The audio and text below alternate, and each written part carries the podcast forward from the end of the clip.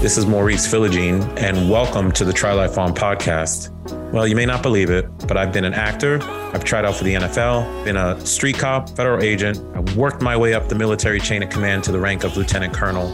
I was also an executive at a global consulting firm, hundreds of millions of dollars worth of real estate in the United States. I've started developing on a Mediterranean island, and to boot, I've traveled to 100 countries over 300 times, and generally all this stuff at the same time. No, I'm not trying to be everywhere. I'm not trying to do everything.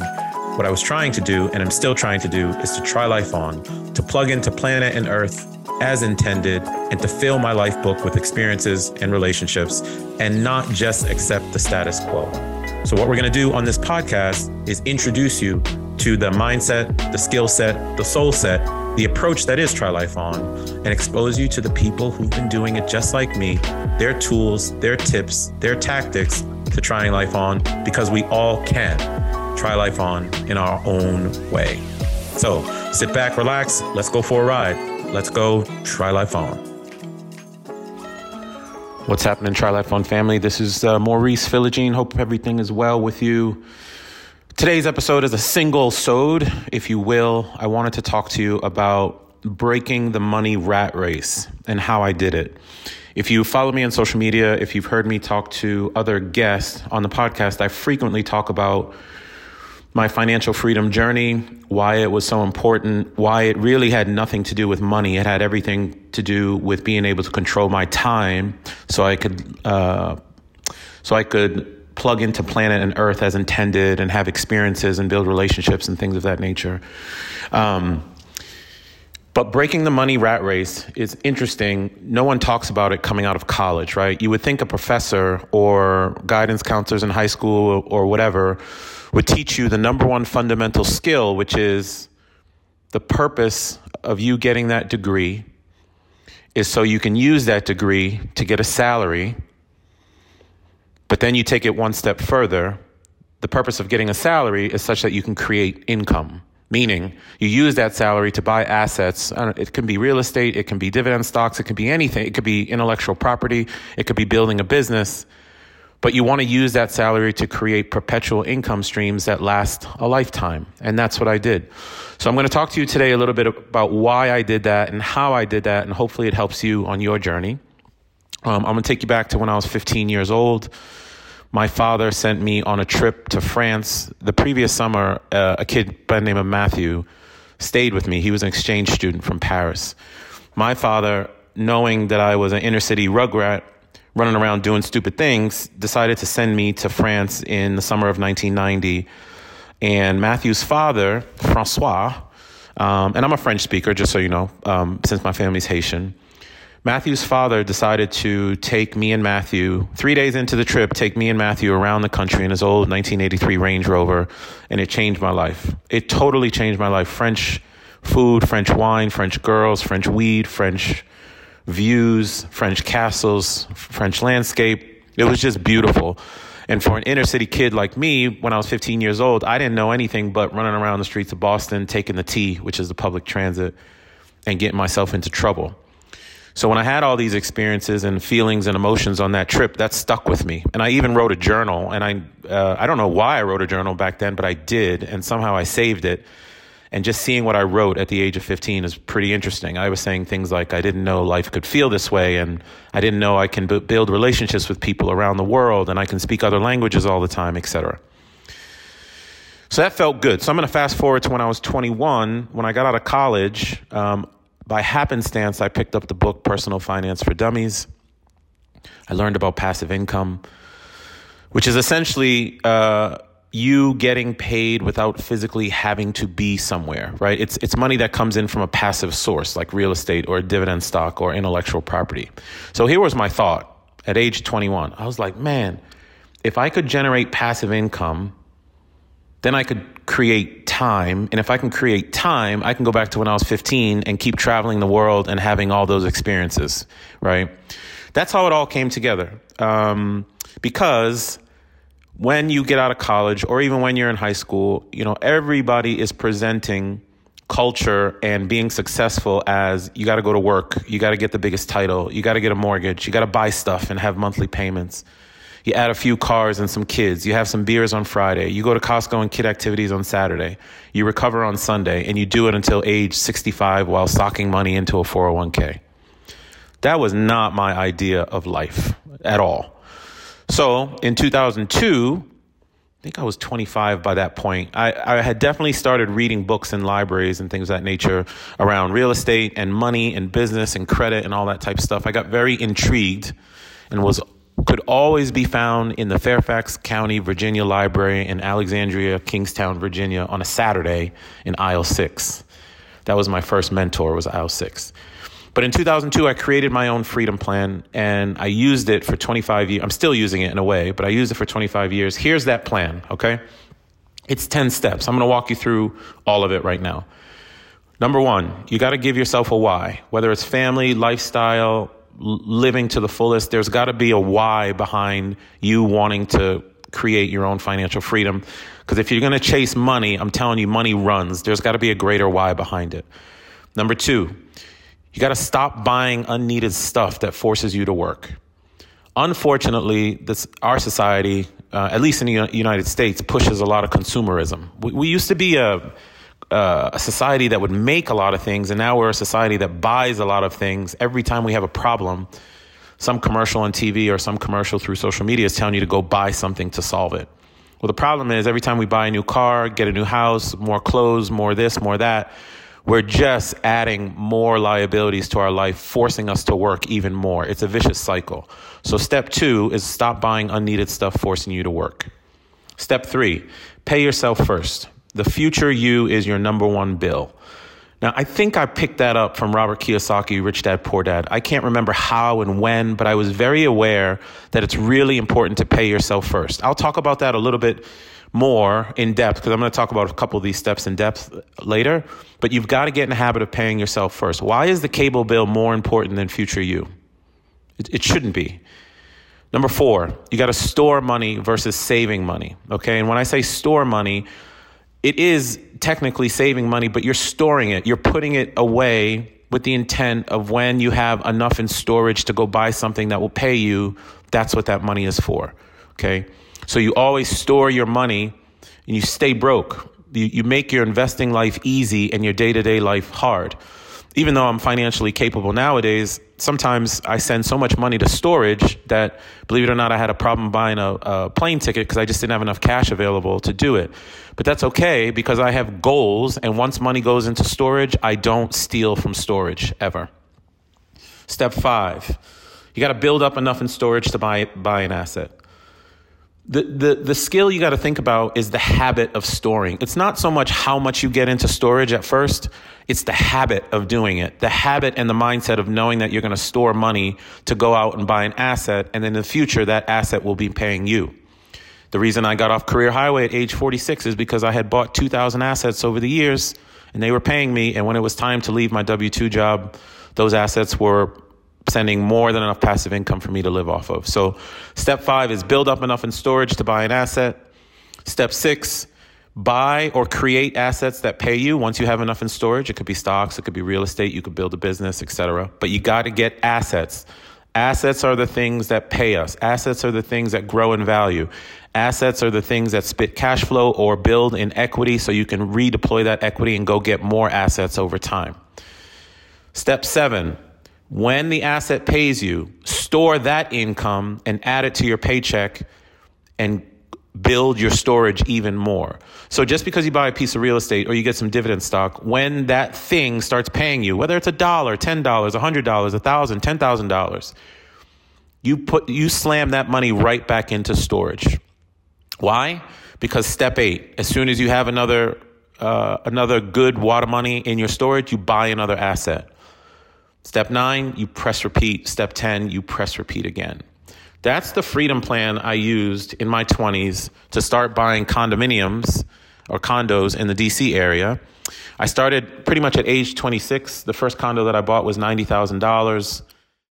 At the time of this recording, I'm 47, and I'm like in the last 20 months or so, I've been part of a team that's bought five $25 million complexes in the last 19 months. So my knowledge has grown, my assets have grown. I consistently use paychecks plus self education over time to just execute, execute, execute. And I was just boringly consistent. It was nothing special, right?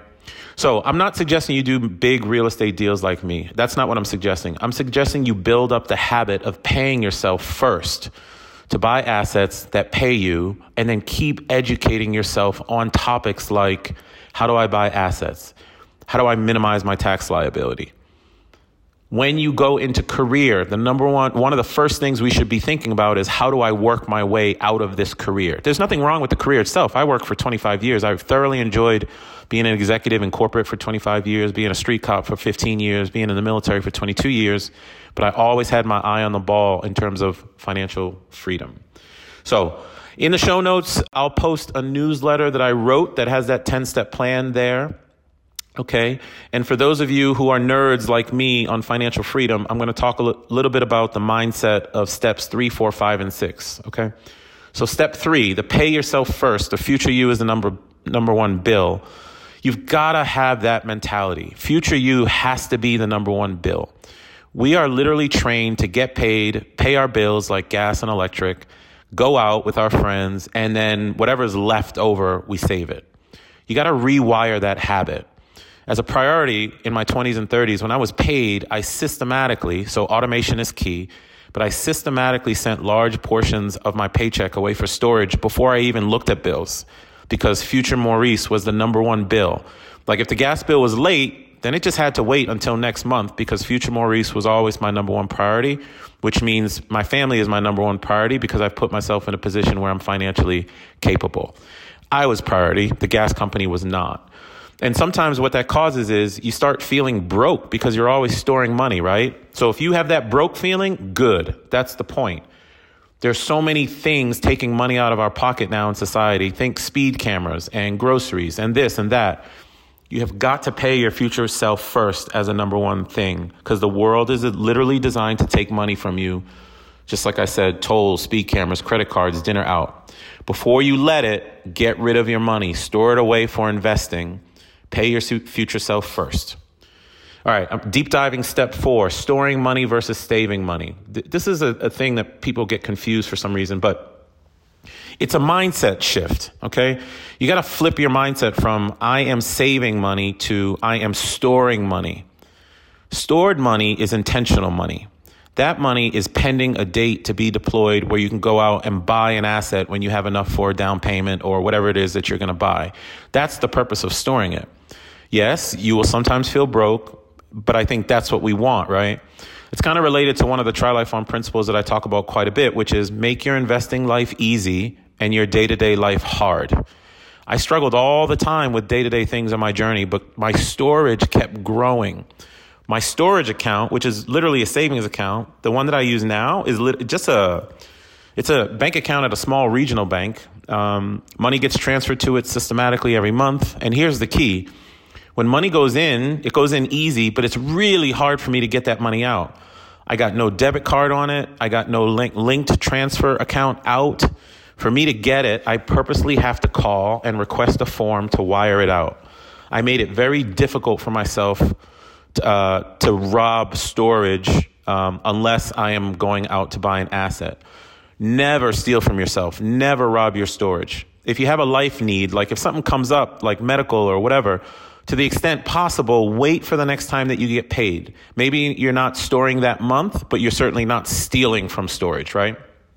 Two more deep dives. Deep dive on step five, which is build up enough in storage to buy an asset. So look, if I need 25,000 for down payment to buy an investment property and I'm storing 2,500 bucks a month, then it's going to take me 10 months to, to get it, right? It's simple as that. That money is for you to go buy that property or that, that asset. All right, Mo, I don't have the ability to store 2500 bucks a month. Great, but you might have the ability to store 25 bucks a month, 50 bucks a month, 300 bucks a month. So all we're talking about, the only variability we have is time. How committed are you to the process of storing your money until you have enough to buy your first property? Because when I started researching real estate at age 21, I didn't buy my first property until age 25. I saved that long to be able to afford the first property. So I kind of, when people are like, I don't have enough money, I'm like, no, you lack commitment to self. You, it's not about the money, it's about the habit of storing. And if it's going to take you five years to store it, then fine, then that's what it's going to take. All right, last deep dive is step six buy and create assets that pay you. Look, you know, the asset that you buy, like I'm a real estate guy, but I'm not saying that everybody needs to be a real estate guy or girl. No. You can build a business, you can franchise something, you can buy stocks, you can focus on dividend stocks, you can buy gold. Whatever choice, whatever your choice is and whatever you want to buy, it's a personal choice, right? It's one that's driven by lifestyle related goals. I chose real estate because of the cash flow. Like I live off real estate cash flow. I'm still living off the same cash flow that I had in 2014. Same properties, I still live off that cash flow. It doesn't mean you have to. You, you can choose a business, you can choose stocks, bonds, gold, Bitcoin. It doesn't matter. What matters is you've built the habit of storing money to buy or build assets, and you understand that future you is your number one bill and number one priority, right? Okay, so now what? What's the next step? Well, the level of income or equity you created depends on the time and effort you put into this whole thing. So I literally executed this 10 step plan for 25 years.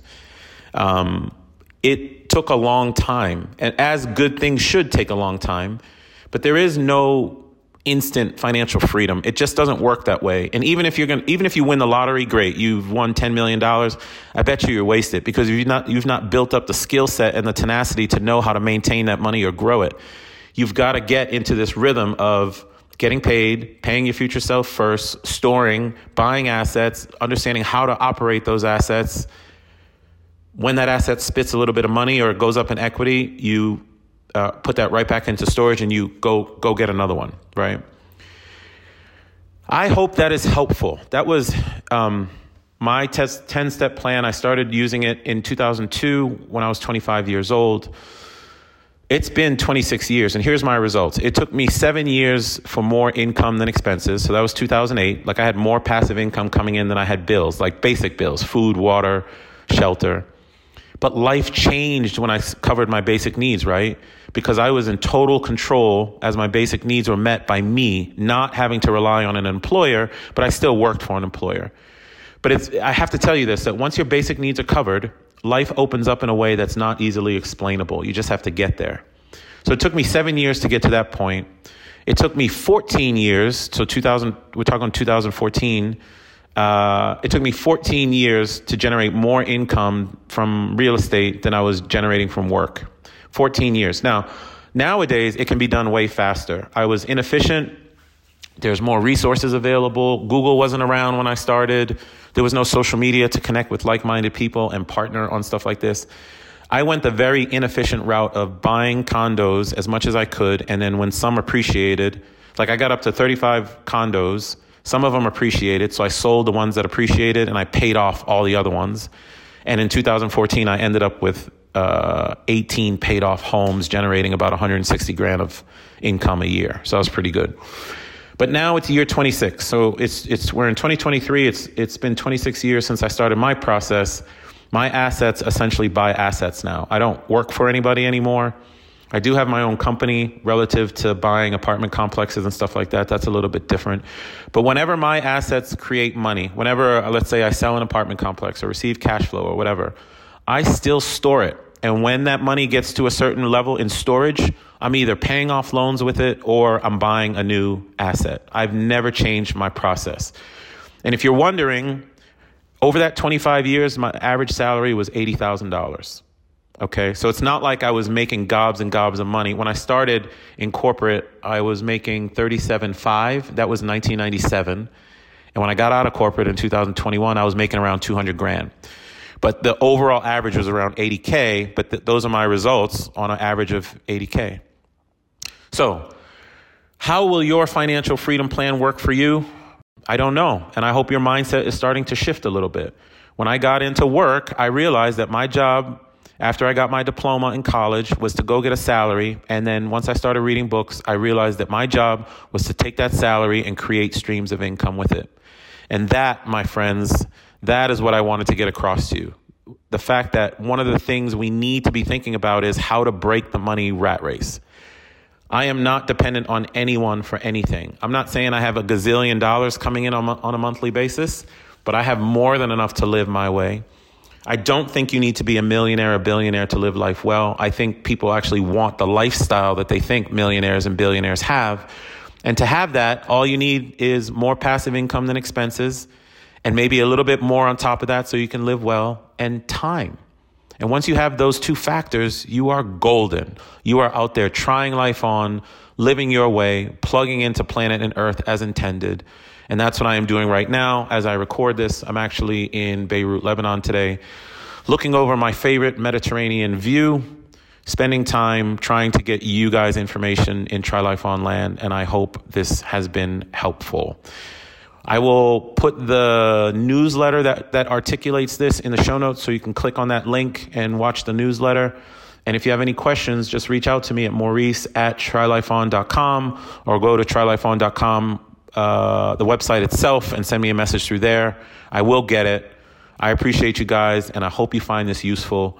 I love getting you information that helps you try life on your way. All right. Peace, family. Hey guys, this is Maurice, host of the Try Life On podcast, and thank you for listening to another episode. I hope you are finding it useful in helping you design your own lifestyle that you don't need a vacation from. If that's the case, please consider dropping a review for me, whether in Apple, iTunes, or in Spotify. Drop a review, put some stars on it, give me some feedback on how I can make the podcast better, what information you are looking for. I am doing my best to get information to you on the Try Life on principles, five freedoms, how to build lifestyle, travel hacking, all of it. And I want to do it for you. So please do a review for me. And until next time, my name is Maurice Philogene, and this is the Try Life on podcast. Peace.